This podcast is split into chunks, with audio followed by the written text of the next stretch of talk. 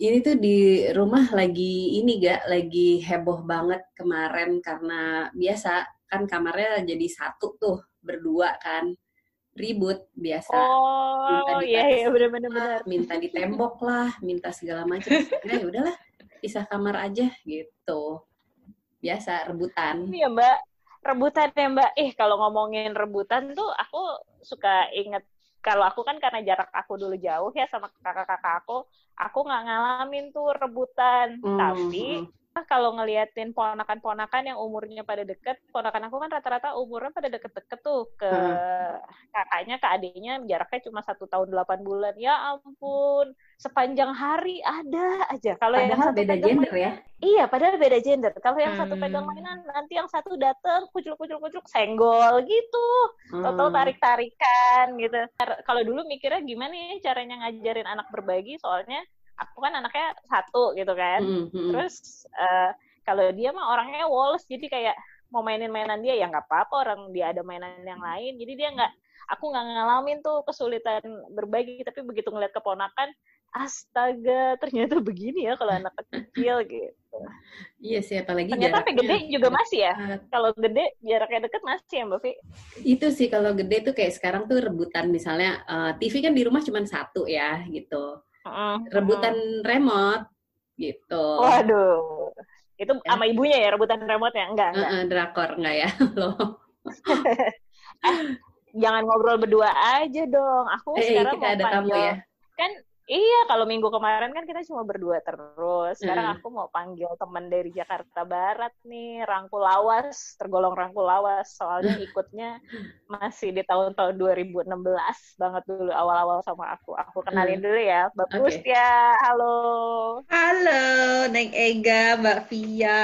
Halo. Apa kabar? Halo, Baik, halo. Alhamdulillah. Bagus, kenalan dulu dong. Kapan gabung jadi Rangkul? Oh iya iya iya iya, perkenalkan saya Gustia Rangkul dari Jakarta Barat. Pertama kali ikutan Rangkul itu tahun 2016 ya September apa Oktober atau November gitu deh 2016.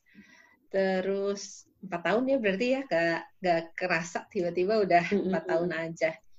Terus hmm, baru eh, apa sempat sempat ini kolaborasi juga dengan beberapa wilayah lain karena ber, karena berbagai alasan. Uh, jadi ya selain di Jakarta Barat sempat juga heboh-heboh ikutan heboh-heboh di Tangsel di Jakarta Pusat gitu. Oh, sekarang ini lagi buana ya. Uh, sekarang tapi lagi fokusnya di Jakarta Barat dulu karena berbagai keterbatasan. Iya benar-benar benar work from home juga ya, jadi lebih sibuk gitu ya Mbak ya. Aduh rusuh rusuh, ternyata ya lebih ribet work from home daripada sebelum pandemi begini. Nah ini nih kalau ngomongin ini ya, kalau ngomongin tadi rebutan nih, kayaknya Gustia ini ahlinya nih, karena anaknya kembar, bener nggak? Aduh, ya. Wah, iya bener. Eh, tapi tuh kalau anak kembar gimana sih Mbak? Uh, akurkah gitu atau uh, harus dua semuanya juga? gitu mainannya gitu kan? Oh iya iya iya iya benar. Alhamdulillah anakku kembar sama-sama perempuan saat ini tujuh tahun. Dulu juga di awal-awal pas pertama kali tahu kembar kan banyak itulah ya biasa suara-suara dari luar sana gitu yang ayo berarti segala sesuatu harus dua gitu mm-hmm. terus disamain ya disamain supaya tidak berebut supaya nggak saling iri kayak gitu. Mm-hmm. cuma terus aku sama suami tuh belum tahu tentang keluarga kita ya. Mikir kayaknya nggak bisa deh semua serba diduain gitu ya. Pertama belum tentu emang sebenarnya masing-masing perlu gitu ya. Mm-hmm. karena kan kami yakinnya saat itu walaupun mereka dua nih kayak apa walaupun kembar mereka kan tetap dua individu tuh. Dan kita saat itu belum tahu masing-masing akan suka apa akan lebih tertarik dengan apa. Jadi kayaknya kita nggak nggak bisa deh kalau langsung oke okay, semuanya harus serba sama semua harus serba dua. Jadi harus dilihat masing-masing individunya juga. Satu itu. Kedua tentu saja urusan kantong budget gitu kan ya. Masa sih mau semuanya serba dua gitu. Dan itu kerasa banget sekarang pas sudah umur tujuh tahun ya walaupun mereka sudah lebih lebih apa ya lebih lebih aware lebih dewasa dan tanda kutip dibandingkan dulu waktu masih balita gitu ya. Mereka tetap masih ada berebut-berebut sekarang tuh lagi hobi berebut piano. Bayang nggak kalau harus Oh. masing-masing punya piano satu? Wow. boncos kan ya orang tuanya gitu. Jadi ya begitulah. Jadi eh, ya intinya sih eh saya dengan suami dari dari awal pas masih hamil mikir oke kita nih sambil jalan sambil lihat-lihat ya gitu. Sebenarnya perlu nggak sih semuanya harus serba dua? Perlu nggak sih semuanya harus serba sama? Gitu. Dan ternyata ya sampai sekarang mereka tujuh tahun itu masih learning by doing ya bagi orang tuanya juga.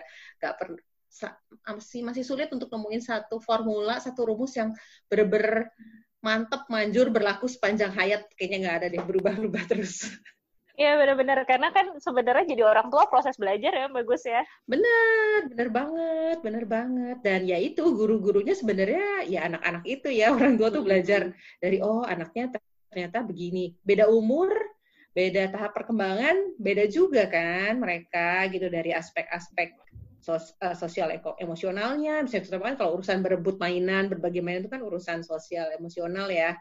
Jadi ya Mainan apa sih yang beda. paling sering direbutin Mbak sama si kembar? Waktu masih kecil lah sekarang, waktu masih kecil ya, tuh Lego tuh. Lego, Oh, padahal kan oke. Lego tuh banyak banget ya potongannya ya, kebayang nggak? Jadi kan aku sama suami mikir, oke, kita nggak boleh ngebiasain mereka harus selalu punya barang yang sama dan masing-masing satu. Kalau misalnya emang sebenarnya nggak perlu ada masing-masing. Contoh kalau perlu masing-masing tuh, misalnya eh, baju ya, karena ukuran mereka beda gitu. Jadi ya udah itu emang masing-masing harus satu. Tapi kalau mainan eh, bisa ba bisa bareng, bisa ba bisa samaan, kenapa enggak? Jadi Lego tuh. Itu kan Lego kan dari yang ukurannya masih canggih-canggih, Uh-uh. tangan mereka masih kecil-kecil itu kan yang ukuran apa sih? Lego gede gitu ya, Heeh. yang Duplo itu. Itu tetap aja berantem. Padahal kan banyak ya gitu. Heeh. Banyak potongannya, banyak warnanya tetap aja gitu ya. Aku pokoknya maunya yang ada di ya mau dipegang oleh saudaraku gitu. Heeh, Sempet sih ada satu masanya aku sama suami yang uji coba. Oke ya, kita cobain ya. Tapi aku lupa mainannya apa ya yang uh, kita masing-masing punya sama. Kalau nggak salah boneka deh. Gitu boneka beruang atau apa gitu. Sama-sama tuh, sama-sama biru, bentuknya plek-ketiplek sama. Size-nya juga sama. Dikasih masing-masing satu, tetap berebut. Karena emang selalu rumput tetangga lebih hijau. Ini uh, beruang tetangga lebih biru, padahal sama-sama gitu Hmm. kayak gitu. Jadi ya itulah alhamdulillah tahu dari rangkul ternyata oh itu memang proses belajar Wajar mereka. gitu ya. Benar, benar.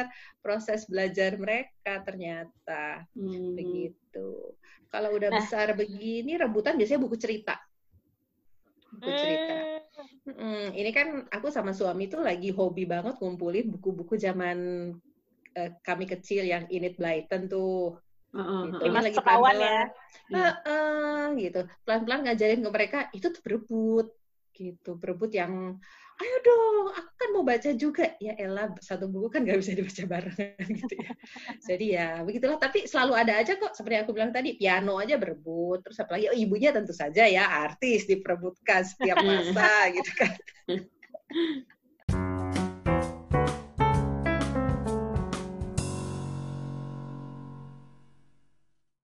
Mbak Vi, ngomongin berbagi ya, sulit berbagi. Ada nggak sih salah kaprah yang apa nempel banget di Mbak Vi gitu? Kayak misalnya kalau aku ada nih salah kaprah di keluarga, adil itu ya harus sama biar gak berebut. Tapi ternyata kan kalau tadi ceritanya bagus ya, bahkan dibeliin boneka sama warnanya aja tuh masih gitu. Kalau lo ada nggak sih Mbak? Eh, iya sama sih kurang lebih kayak gitu gitu jadi kayak yang namanya adil eh, anak satu dengan anak yang lainnya harus ya punya masing-masing gitu ya tapi kan pada kenyataannya nggak selalu bisa kayak gitu gitu kan ya. Jadi kayak kalau dulu gitu dulu tuh zaman dulu aku inget banget di orang tua aku tuh tipe yang eh, di rumah di rumah tuh di kamar ada TV gitu. Aku ngerasain eh, menganalisa sendiri ya setelah udah gede gitu. Pas waktu awal-awal menikah terus bilang sama suami kayaknya nanti kita nggak usah punya TV banyak-banyak deh satu aja gitu soalnya aku ngerasain punya TV di kamar tuh jadinya nggak komunikasi gitu kan masing-masing udah masuk kamar asik sendiri gitu kan nah akhirnya uh, itu sih yang pedoman sampai sekarang kita benar-benar pegang teguh walaupun anak-anak udah pada ABG nih ya gitu. Tetap gitu. Mereka suka nanyain, "Kenapa sih, Bu, di rumah TV-nya cuma satu, kalau di rumah yang enak tuh jadinya nggak rebutan gitu kan?" Itu tuh aku sama suami tetap bilang, "Enggak, TV cuma satu kalau kita pengen nonton rame-rame ya nonton rame-rame enak gitu kan. Ada family time kalau misalnya pas lagi memang pengen tontonnya tontonannya beda ya cari caranya aja gimana caranya gitu agreementnya gitu. Misalnya hari ini siapa yang udah nonton terus gilirannya siapa ya diatur aja gitu. Kayak gitu sih jadi nggak selalu nah. harus sama gitu semuanya.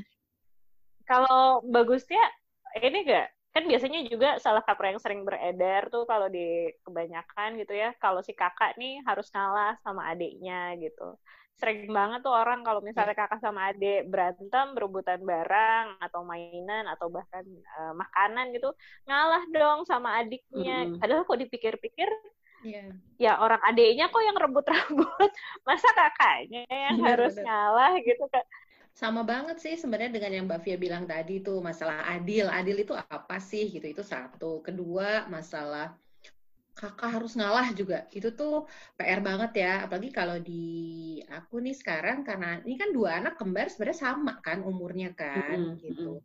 Jadi dari awal tuh dari awal mereka belum lahir, aku sama suami udah kesepakatan pokoknya gitu. Udah keluar tuh ya kata kunci pokoknya kita nggak boleh ya menerapkan konsep kakak harus mengalah karena mereka itu sebenarnya sama-sama gitu sama-sama bahkan sama umurnya kayak gitu kan. Nah itu sebenarnya banyak tantangannya sih sampai sekarang karena orang-orang kan pasti kalau ketemu tuh kak yang kakak yang mana? Terus habis gitu uh, mereka biasanya orang-orang luar itu punya sudah punya ekspektasi tersendiri kan kepada anak-anak yang dianggap sebagai kakak.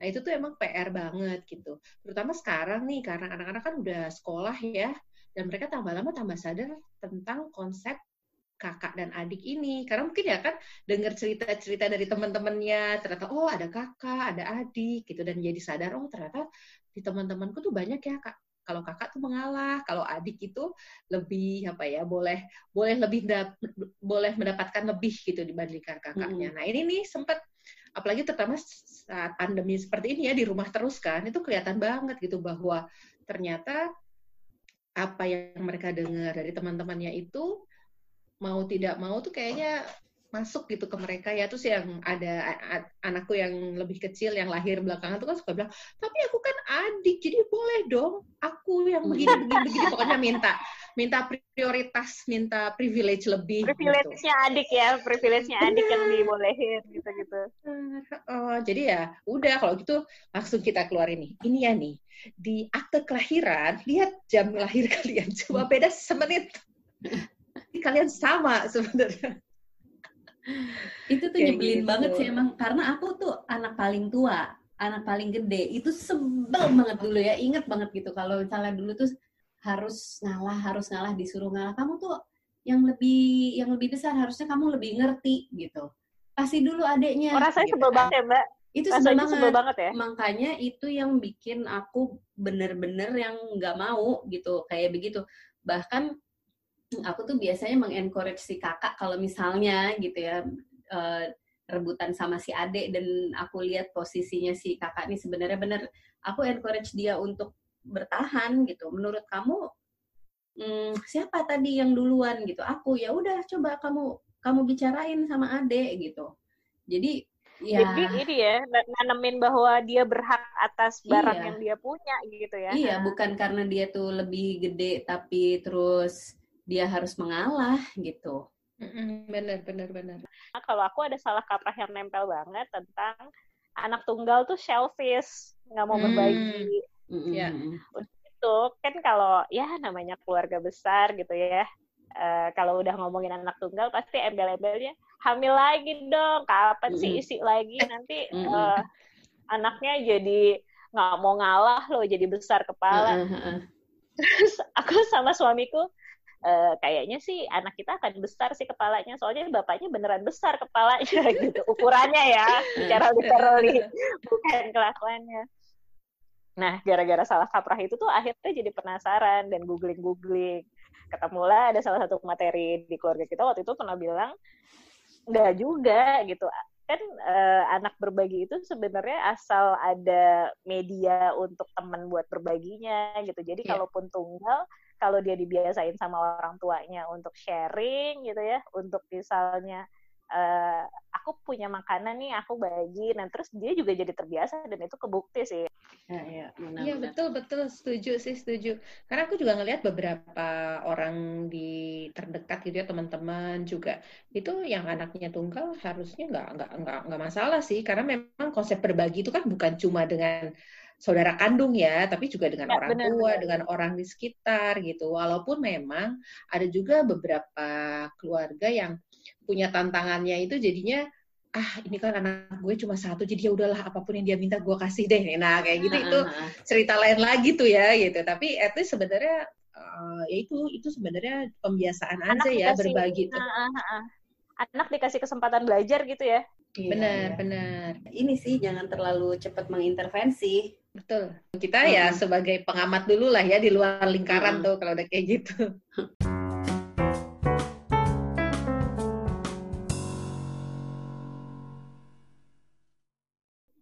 kalau dulu ya, kalau dulu kepikiran gak sih, uh, maksudnya ketika anak nggak bisa berbagi gitu, sempat kepikiran kira-kira ini anak kenapa ya nggak mau berbagi gitu. Kalau Mbak Vi sama Bagus mm -hmm. sempat kepikiran kayak gitu nggak sih? Nah, rupanya yang aku baru temuin di keluarga kita tuh anak tuh nggak mau berbagi karena di dalam di dalam dirinya dia memikirkan empat hal yang uh, krusial menurut mereka gitu, uh -huh. usianya mereka gitu salah satunya yang aku baca di materi itu mereka berpikir bahwa mainan atau makanan yang ada di dekatnya ya emang miliknya. Betul. Oh, Oke. Okay. Rasa kepemilikannya tuh tinggi mbak. Yang kedua jadi posesif gitu. Iya. Uh, uh, uh. Yeah. Oh, oke. Okay. Pantesan oh, kalau kita ke kamar mandi juga digedor-gedor terus ya. Iya. Oh iya, dia posesif ya sama kita ya. Iya. iya, bener banget itu terutama kalau masih ini ya masih di bawah lima tahun gitu ya ah, yang ah, masih belum balita, banyak ketemu balita ya. Hmm, hmm, itu kan kayaknya dia masih individualis banget ya gitu bahkan dulu hmm. sempet kan awal-awal main bersama pun kayaknya belum ada gitu di konsepnya mereka pokoknya main tuh sendiri gitu hmm. tapi setelah mulai main bareng oh ternyata ya itu ada barang-barang yang harus dibagi sama satu lagi sih kalau aku ngelihatnya ya minimal itu yang terjadi di anak-anakku mereka itu waktu masih balita belum terlalu ngerti konsep berbagi karena mereka belum terlalu nangkep konsep waktu gitu. Jadi misalnya main gantian, gantian oh, itu iya, apa gantian gitu. gimana gitu ya. Nah, iya, itu iya, tuh iya. mereka tuh nggak nggak nangkep. Jadi kan aku sama suamiku seragam ya. Masa sih ngomong kita ngomong gantian kamu dulu terus nanti dia itu kok mereka nggak nangkep ya gitu tapi ternyata ya itu kalau anak balita kan ya Iya benar masih abstrak ya. Abstrak banget. Yeah, bener. Space and time tuh abstrak ya buat bener, mereka ya. Iya iya iya. Jadi suamiku tuh beli sampai ini jam pasir. Karena kan mereka belum bisa baca angka kan. Iya iya iya. Mereka harus jam pasir. Ya, mereka harus bener jam pasir. Jadi oke okay, ini kamu pegang mainan ini nih ya pakai jam pasir ini, nanti kalau pasirnya udah jatuh semua, dibalik, nah itu saudara kamu yang main, kayak gitu. Uh, uh, uh, oh, itu, Alhamdulillah lumayan membantu sih. Uh, uh, uh, iya benar-benar benar. Iya ya benar juga ya keren, karena keren. iya sih kebayangnya ya anak umur segitu uh, wajar sih kalau tentang space and time itu terlalu abstrak gitu ya. Benar juga sih. Iya benar Pak. Jadi kalau berdasarkan uh, materi yang aku baca itu, katanya anak memang belum paham bahwa ada banyak benda yang merupakan milik bersama gitu. Mereka nggak hmm, paham konsepnya okay, gitu. Okay. Terus yeah, mereka juga nggak yeah. paham bahwa barang ini nih cuma dipinjam yeah, dan akan pinjam balik lagi. Gimana? Bener. Ya.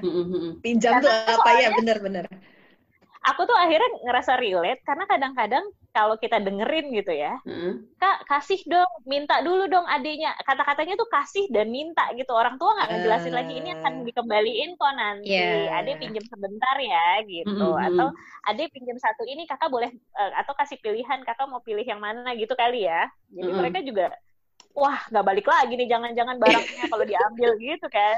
Iya iya iya iya sih benar kalau ya itu, itu ya benar emang konsep pinjam itu apa gitu abstrak sih emang benar-benar ya sekarang enaknya karena mereka pas umur berapa tuh ya empat lima gitu mulai tertarik dengan angka nah itu mulai itu ya kalau jarum panjang ya kita mulai kenalin hmm. pak angka eh, jam tuh tapi pakai jarum panjang doang karena mereka nggak ngerti belum ngerti menit jam gitu. Mm-mm. Pokoknya kalau jarum panjang di 6 gantian ya sampai jarum panjang di 9 kayak gitu-gitu. Tapi balik lagi kalau aku ngelihat memang mau nggak mau orang tuanya ya yang terus belajar ya cari cara Mm-mm, mm-mm. untuk ngebantu anak-anak memahami konsep-konsep seperti ini disesuaikan dengan umurnya masing-masing.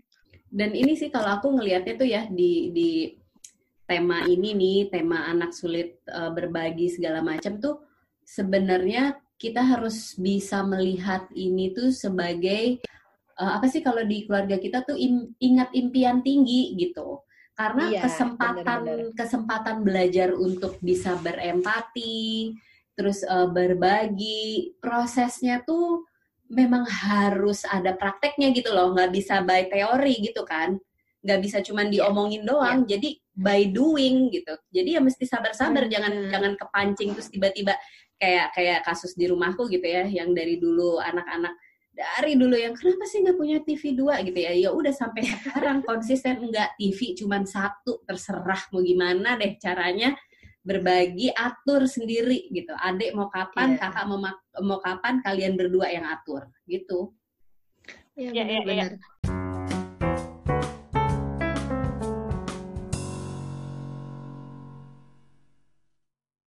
Nah, Hmm. waktu kejadian tentang anak-anak lagi sulit berbagi tuh kalau Mbak Vi sama Mbak Gustia apa sih yang dilakukan biar akhirnya anak mau berbagi? Tadi Mbak Gustia sempat ada kisi-kisi memperjelas eh, waktunya pakai jam pasir gitu.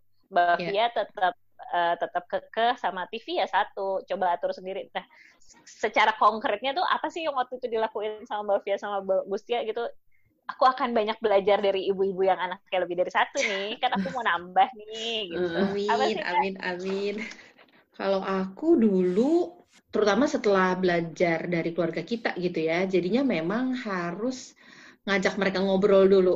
Dan Hmm. tahu sendiri ya, kalau mereka lagi berantem kan susah ya diajak ngobrol dan tentunya ibunya ikut emosi gitu kan. Tapi ya itulah, itu pelajaran banget ya. Jadi bagaimana kita memanage emosi, terus ngajak mereka ngomong dulu nih gitu, menjelas sambil membantu mereka menjelaskan juga tentang ini barang tuh emang barang sharing gitu. Jadi pokoknya sharing tuh kata yang paling sering diucapkan, aku teriakan di rumah lah, sharing, sharing, sharing. Gitu ya. Jadi tapi intinya emang harus dijelaskan ke mereka ini barang ini adalah barang milik bersama gitu ya. Dan ini berulang-ulang sih, nggak cukup cuma sekali, dua kali, tiga kali. Pokoknya itulah selama tujuh tahun ini selalu diucapkan terus gitu ya. Terus uh, tentunya juga sambil ngajak mereka refleksi sih, karena tentunya mereka harus belajar ya dari proses-proses dan konflik yang mereka hadapi saat mereka berebut ini gitu ya supaya mereka juga punya punya hal yang bisa mereka jadikan acuan buat ke depannya gitu. Jadi ya itu kalau aku banyaknya adalah mm, sambil tanya perasaan masing-masing ya refleksi lah ya intinya gitu sama nggak mm, sedapat mungkin nggak memaksa sih walaupun emang susah ya karena sering kali kita kan ya aduh pengen cepet deh gitu biar cepet beres. Mbak Gitu sih ya gimana Mbak Vi? Aku Kalau- sambil bikin not-not kecil nih. Nah, kalau aku tuh dulu ingetnya gini sih, jadi em, nemenin anak sih pertama kali tuh jadi mediator gitu, mediator untuk nemenin anak-anak belajar eh, bikin agreement sendiri di antara mereka berdua gitu. Waktu itu tuh gitu gitu, jadi eh, akhirnya eh, aku ingat ya dulu waktu masih kecil mereka tuh punya akhirnya punya agreement gini. Kalau misalnya sekarang itu kakak duluan, berarti next itu ade duluan. Terus habis itu next lagi kakak duluan. Ya itu kesimpulan mereka sendiri deh gitu kesepakatan Iya, mereka iya. sendiri gitu. Awalnya gimana gitu? Macem-macem gitu. Kadang lucu sih kadang-kadang yang pakai sweet lah kadang-kadang yang ngitung umur kadang-kadang yang Iya. apa dulu yang kayak gitu-gitu sih. Tapi ya udahlah yang namanya anak-anak kita bener-bener yang ya udah bener-bener yang jangan intervensi terlalu cepet gitu kadang-kadang Kayak iya. mereka nantinya ini kok bisa kok punya solusi sendiri bahkan tuh pas udah makin gede ini lucu sih anakku dua kan ya gitu jarak tiga tahun itu tuh sering kalau misalnya mereka lagi berkonflik itu justru mereka kadang-kadang sekarang yang suka ngingetin ibu kalau misalnya kita lagi argue kayak gini ibu nggak perlu ini deh nggak perlu ikut campur gitu katanya tuh kadang-kadang tuh alhamdulillah. karena udah gede-gede kan ya udah udah ABG dua-duanya gitu terus kadang-kadang ya udah yang benar-benar masuk kamar ngobrol berdua itu kadang-kadang lucu sih dari zaman kapan ya mungkin dari zaman SD tuh mereka akhirnya udah bisa kayak begitu alhamdulillah ya cuman again ya perlu kesabaran sih untuk kita tuh nggak yeah. cepet-cepet motong gitu gitu. Wih, menarik nih. Jadi kalau aku simpulin, kalau dari bagus yang paling menarik adalah anak diajak berefleksi ya. Jadi perasaannya tuh gimana yeah. ketika berbagi gitu. kalau main sama-sama perasaannya gimana gitu ya. Betul. Terus Mbak Gustia juga bilang jadi ibu sabar-sabar, jangan maksa juga gitu walaupun kita pengennya instan gitu. Iya, Ini relate bener, bener, sama yang Mbak nanti bilang gitu ya karena benar kayak yang eh, Mbak Fia bilang tadi, tambah anak tambah uh, umur anak nambah, mereka juga sebenarnya karena sering berlatih ya dari konflik-konflik itu mereka nemuin cara baru kok gitu. Ini cara terbaru anak-anakku tuh sekarang kalau berbagi tuh ini tanggalnya ganjil atau genap gitu. Uh, uh, jadi main pakai laptop atau misalnya kan mereka sekarang bang bed ya. Fa uh, posisi favorit itu adalah tidur yang di bawah gitu. Jadi ya hmm. udah kalau tanggal ganjil aku tanggal genap kamu. Jadi mereka sambil belajar matematika juga ngapalin mana angka ganjil, mana angka genap. Gitu-gitu deh. Jadi emang anak juga belajar kok sebenarnya gitu ya selama orang tuanya memfasilitasi proses belajar tersebut. Mm-hmm. Oh, menyenangkan. Terima kasih, kasih ya. Aku udah dapat note-note nih untuk jadi ibu harus sabar-sabar kasih kesempatan sama anaknya ingat impian tinggi lagi ya bahwa anak tuh uh, kita percaya bahwa dia bisa nanti lama-lama beneran bisa kok konflik Bener. tuh bukan sesuatu yang harus diselesaikan cepat-cepat tapi konflik Betul. konflik sulit berbagi adalah proses belajarnya mereka nah iya, buat iya. bagus ya Jakbar tuh akan segera ada nggak sih sesi-sesinya boleh dong di share Ya, jadi insya Allah itu kami sedang merancang beberapa sesi. Tadinya mau awal September, tapi karena satu dan lain hal nggak kejadian, uh, jadwalnya bentrok. Terus yang lagi seru tuh sebenarnya lagi mau menyiapkan sesi Bapak Rangkul. Tadi oh. baru aja dapat konfirmasi dari Korwil Jakbar yang, iya nih kita masih nyari tanggal. Itu ya tanggal tuh susah banget ya. Sesusah nyari tanggal kawinan kayaknya. karena yang jadwalnya. Ya iya, jadwal orang tempat. Iya, ta ya tapi insya Allah akan segera ada sih. Kami ini masih cari-cari tanggal, uh, baik yang sesi biasa, maksudnya yang sesi reguler biasa gitu ya, mbak terbuka buat umum maupun yang sesi khusus bapak-bapak. Gitu. Jadi oh, okay. ya, nantikan ya di Instagram keluarga kita. Nah, teman-teman, buat yang penasaran banget pengen ajak suaminya juga ikutan boleh tuh tungguin uh, Rangkul Jakbar akan ada sesi reguler sama sesi khusus bapak-bapak. Atau kalau mau tahu info lebih lengkap tentang jadwal Rangkul bisa follow keluarga kita dan bisa follow juga jadwal Rangkul. Nah itu ada lengkap sekali. Atau kalau teman-teman masih penasaran tentang materi si uh, anak sulit berbagi bisa juga tuh langsung ke www.sekolah.mu slash keluarga kita. Nah, itu ada materi tentang itu. Okay. Buffy, hmm. kita undur diri nih. Seneng banget okay. hari ini aku dapat kebetan banyak dari Bagustia dan Buffy. Persiapan ya. Bagustia terima ah, benar. Bagustia terima kasih banyak sudah berbagi cerita buat teman-teman semuanya. Terima kasih juga, senang banget bisa ngomong-ngomong seperti ini lagi dan yaitu kan sebenarnya aku juga sambil belajar loh dari Kak Fiat bersama dari Sis Ega juga tentang ilmu-ilmu terbaru untuk ngadepin anak-anak kecil ini. Okay. Terima kasih banyak. Sampai ketemu lagi di podcast cerita-cerita keluarga kita. Dadah. Dadah. Baik, terima kasih. Bye. Oh, thank you.